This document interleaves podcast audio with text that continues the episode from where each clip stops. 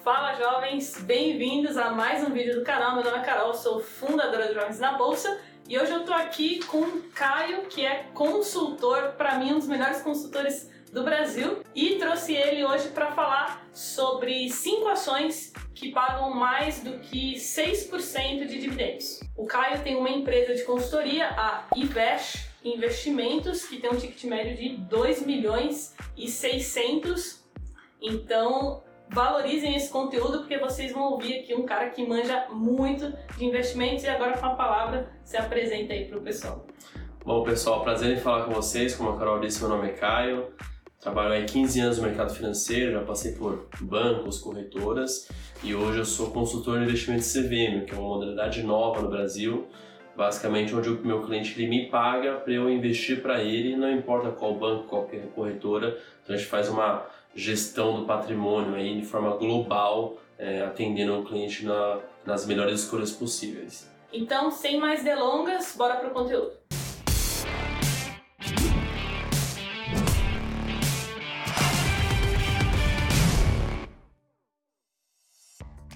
E se você quiser ter um contato mais próximo comigo, é só me seguir no Instagram, carolfrs, eu abro caixinha de perguntas lá toda semana. Então, antes da gente começar é, falando da primeira ação, o Caio vai explicar o que é o dividend yield e como se faz o cálculo. É, o que, que é o dividend yield? Né? Ele é um cálculo, é um múltiplo, né? que a gente chama um cálculo rápido de se fazer. Ao invés de fazer uma análise grande da bolsa, de uma empresa tudo mais, a gente vê um cálculo rápido de quanto uma empresa está pagando de de remuneração ao acionista com base no, no, valor de suas ações. Então, o o dividendo, que é a taxa de dividendo, e yield de taxa, que é a tradução é, literal aí do inglês. Ou seja, qual é a taxa de retorno que aquela ação está tendo, não com de valorização, mas com só o pagamento anual, semestral, mensal de dividendo. Então, qual seria a fórmula mágica, vamos chamar assim, na base superior? Todos os proventos que essa empresa está pagando, proventos são dividendos, juros capital próprio, então não caia, a gente vai falar um pouquinho sobre isso depois dividido pelo preço atual de mercado dessa ação vezes 100, porque yield é um percentual, então a gente faz vezes 100. Então esse é o cálculo para a gente ter uma ideia é, e geralmente se usa uma base de 12 meses, então a média dos últimos 12 meses desses proventos pagos. Pessoal, uma observação que poucas pessoas acabam percebendo, né? Muita gente acaba caindo. Eu não diria que é uma pegadinha, mas um cálculo errado. O dividend yield, como o dividendo no Brasil hoje ele não é tributado, ele é isento de imposto de renda, então a gente tem uma base, um dividend yield líquido de imposto de renda, certo? Mais ou menos. Por quê? Porque hoje a empresa ela pode pagar, um, distribuir o seu lucro através de outras maneiras, assim como o juros sobre capital próprio, um outro exemplo. Diferente do dividendo, que ele acredita líquido de imposto de renda para o investidor, o juro do seu capital próprio não. Então, o dividendo, a empresa está pagando imposto, o investidor não paga, o investidor não paga. No caso do JCP, não. A empresa ela não está pagando imposto de renda e o investidor que está pegando esse esse provento ele paga o imposto de renda. Quando está somando todos esses proventos, dividendo, é, juros do capital próprio e outros, quando a gente vai fazer o dividend yield, talvez tenha alguma coisa mesclada ali. Então tomar cuidado para não confundir as duas coisas, como está tudo dentro do mesmo bolo, proventos, mas nesse bolo pode ter dividendos que é isento e pode ter provento de juros sobre capital próprio que não é isento. Então só toma cuidado para não ter uma taxa errada ou falar que ela é líquida, que na verdade ela pode não ser líquida. Então vamos para a primeira ação. Eu tenho essa ação, gosto bastante, que é a BBSE, BBS Seguridade. O Caio vai falar um pouquinho da, da projeção da a empresa aí nos próximos anos e também o valor que ela está pagando atualmente aí de dividendos. Tá bom. É, então, a BB Seguridade é uma empresa que ela costuma pagar bons dividendos, né, com um dividend yield alto, na faixa de 10, 11%. É uma empresa de seguros, então é a parte de seguros do Banco do Brasil, por isso que BB Seguridade. Então ela tem boas projeções, tanto pela valorização da empresa, mas também, de novo, pelo próprio pagamento de dividendos. Aqui está focado um pouco mais nos dividendos. Obviamente, eu estou de olho, não vou investir numa empresa que é muito ruim, vai afundar e vai pagar bons dividendos, então a empresa vai quebrar, é, não é esse o ponto, mas a gente vê bom fundamento sim nessa empresa que vende cada vez mais seguros, é um braço forte aí do Banco do Brasil. E agora, segunda ação, Elet 3. LT3 é empresa de, de energia, né? Acho que assim, historicamente a gente via muitas empresas de energia sendo boas pagadoras de dividendos, isso acontecia há muitos anos atrás. A gente teve um decreto alguns anos atrás do governo Dilma em que acabou piorando, que despencou o valor dessas ações, mas elas costumam ainda pagar bom dividendo. Então a empresa de energia, a ELET3, a ON, ela costuma pagar na faixa de 6% de dividend yield, então tudo que a gente olha aqui, dado uma Selic de 2%, né, Carol, acaba sendo positivo. Então, se ela continuar pagando nessa mesma linha, então é uma boa empresa para se ter para receber dividendos. E antes da gente ir para a terceira empresa, não esquece de deixar seu like no vídeo, ajuda aí a propagar essa informação aí para mais jovens. E agora vamos falar da BRDT3.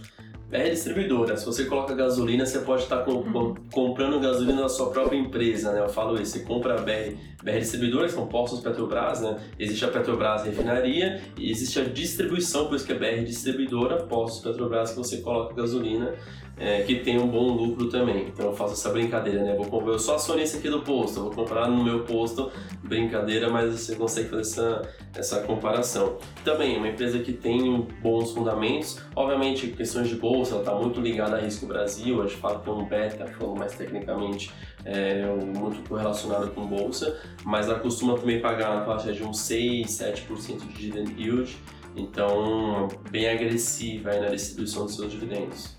E agora a nossa quarta ação, BBDC4, que é Bradesco, é uma ação que eu tenho também, gosto muito de bancos, tem Banco Brasil, Bradesco, Itaúsa.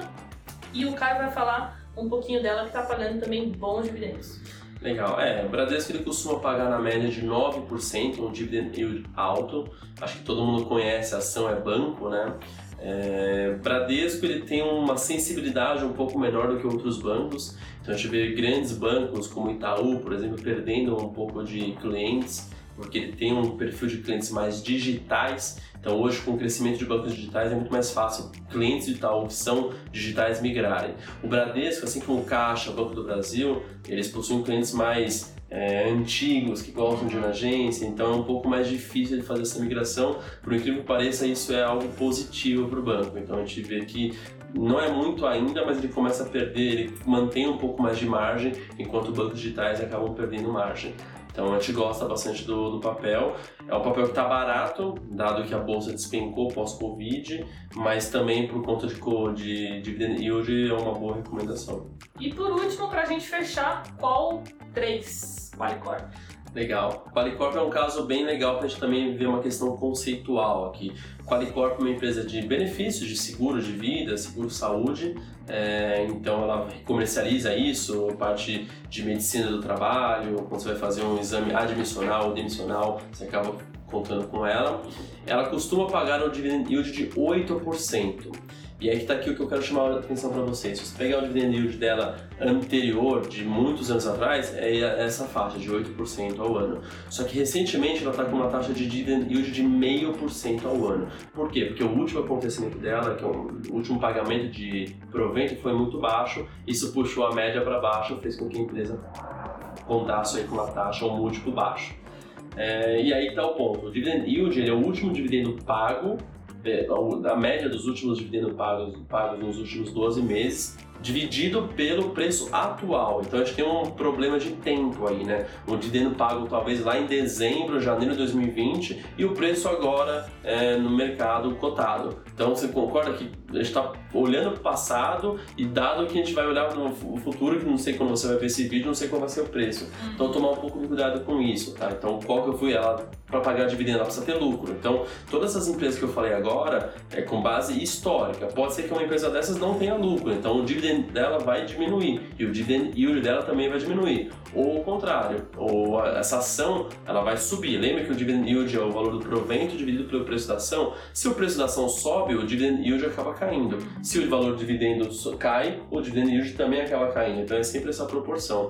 Mas também é, é, na crise que se ganha dinheiro, né, Carol? Uhum. Então, comprar empresas que estão pagando 8%, 10%, 12% de dividend yield, talvez seja ruim. Se você acerta uma empresa que está pagando meio por cento, daqui a pouco essa empresa de meio vai para 8%, você além de receber o dividendo, eu sei que o foco aqui é dividend yield, mas você acaba também ganhando na valorização. Uhum. Então, também tem um pouquinho de olhar para frente, olhar futuro na hora de comparar essas ações.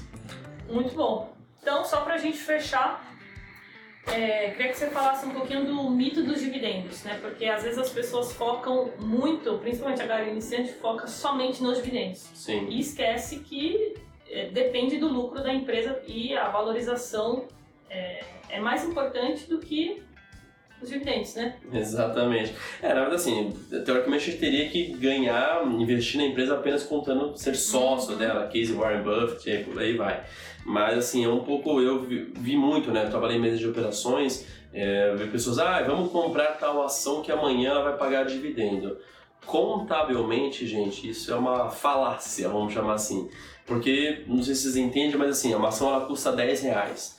Se ela ficou ex, né, se ela dormiu e falou agora ela vai pagar um real de dividendo, no dia seguinte essa ação ela vai estar valendo 9 reais. Então, para o seu bolso como investidor não muda nada. Porque você tem antes uma ação que valia 10 reais, qual que é o seu patrimônio? 10 reais. Agora você tem uma ação que de 10 ela foi para 9, seu patrimônio diminuiu, mas você tem um real no outro bolso de dividendo. 9 mais 1, 10 reais. Então dá no mesmo. Então comprar ações que vão pagar dividendos contabilmente não muda nada. O que, que vai mudar é o que? Se ela pagou dividendos, é um sinal que ela está indo bem, então vão ter mais compradores. Então o que move o preço da ação é comprador. Quanto mais comprador, mais o preço da ação vai subir. Quanto mais vendedor, mais ela vai cair. Então não é o dividendo que move, move o preço, e sim o pagamento do mesmo que faz o preço dela subir. Então só tomar cuidado com isso que teoricamente por dividendos não muda nada porque o preço da ação cai exatamente o valor que ela pagou de dividendos.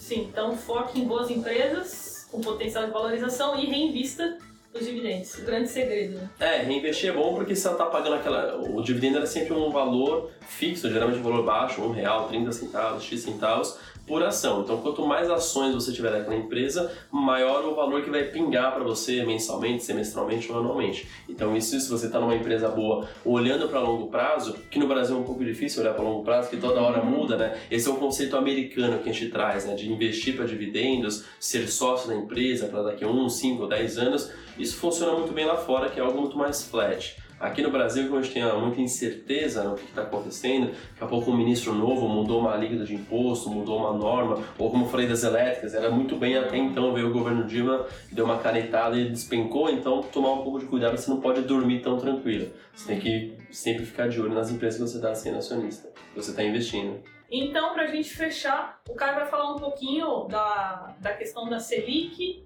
e com a Selic baixa e os dividendos é, que as ações estão pagando e vão pagar daqui para frente. Legal. Acho que assim, um ponto importante, antes disso até, fazendo um disclaimer aqui, é muito importante você saber conhecer o seu perfil de investidor.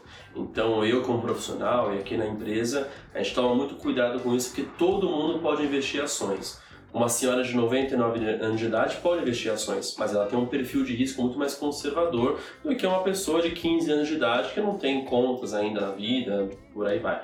Então, antes de sempre recomendar ações, então aqui eu não estou recomendando, eu precisaria saber o seu perfil de investidor para te recomendar se comprar ações ou não. Talvez esse vídeo não seja para você, não sei. Então, por CVM, eu te obrigado a ter o formulário de perfil de investidor, o famoso suitability e outras coisas.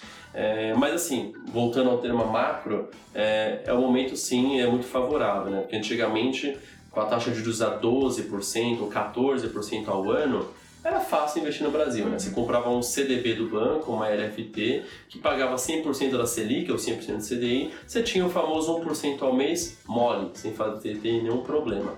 Hoje não. Hoje a Selic está 2% ao ano, então 100% dela não vai pagar nada ao mês. Então você vai ter que se mover aí para tomar mais risco, risco não talvez o risco de default da empresa quebrar, mas tomar mais risco de volatilidade para você conseguir uma rentabilidade maior. É o que acontece no mercado americano há muito tempo, né? Então aqui a gente chama isso de custo de oportunidade, né, Carol? Então é, com 12% ao ano ninguém quer fazer nada, eu vou ficar preso bonitinho com o dinheiro no banco. A 2% ao ano, opa, eu vou lá, eu vou abrir uma empresa, eu vou comprar bolsa porque eu quero uma rentabilidade maior. Por isso que no, nos Estados Unidos tem muito mais CPFs na bolsa do que no Brasil. Por isso que nos Estados Unidos tem muito mais empresas abertas do que no Brasil. Porque lá as pessoas têm que se mexer para ganhar um pouquinho mais. Aqui não, 12% ao ano, não vou mexer coisa nenhuma. Agora a 2 a gente vê, por isso que está batendo recorde de cada vez mais CPFs na bolsa e cada vez mais pessoas querendo investir. Então esse é o cenário. Eu acredito que investir em dividendos hoje que vão pagar 6, vão pagar, a gente já falou anteriormente, não é uma certeza, mas que tendem a pagar 6, 8%, com uma Selic a 2, é muito bom. Então, tende, sabendo que o risco de volatilidade as coisas podem mexer, mas a ideia é que vocês tenham um retorno maior aí do que uma taxa que está muito baixa, deve ficar baixa no, no algum tempo. Muito bom. Então, acho que é isso. Caio, obrigado pela sua participação. Quer deixar o site? Fala o site para o pessoal, para quem quiser entrar em contato. Lógico, o site é invest.com.br, sem o N, invest. Então é isso, compartilha com algum amigo. Se você quiser ver o Caio de volta aqui, coloca assim, ó, hashtag volta Caio. Quem e... sabe ele não, não volta a aparecer aqui. Que medo. tchau, pessoal. Até o próximo vídeo. Tchau, tchau.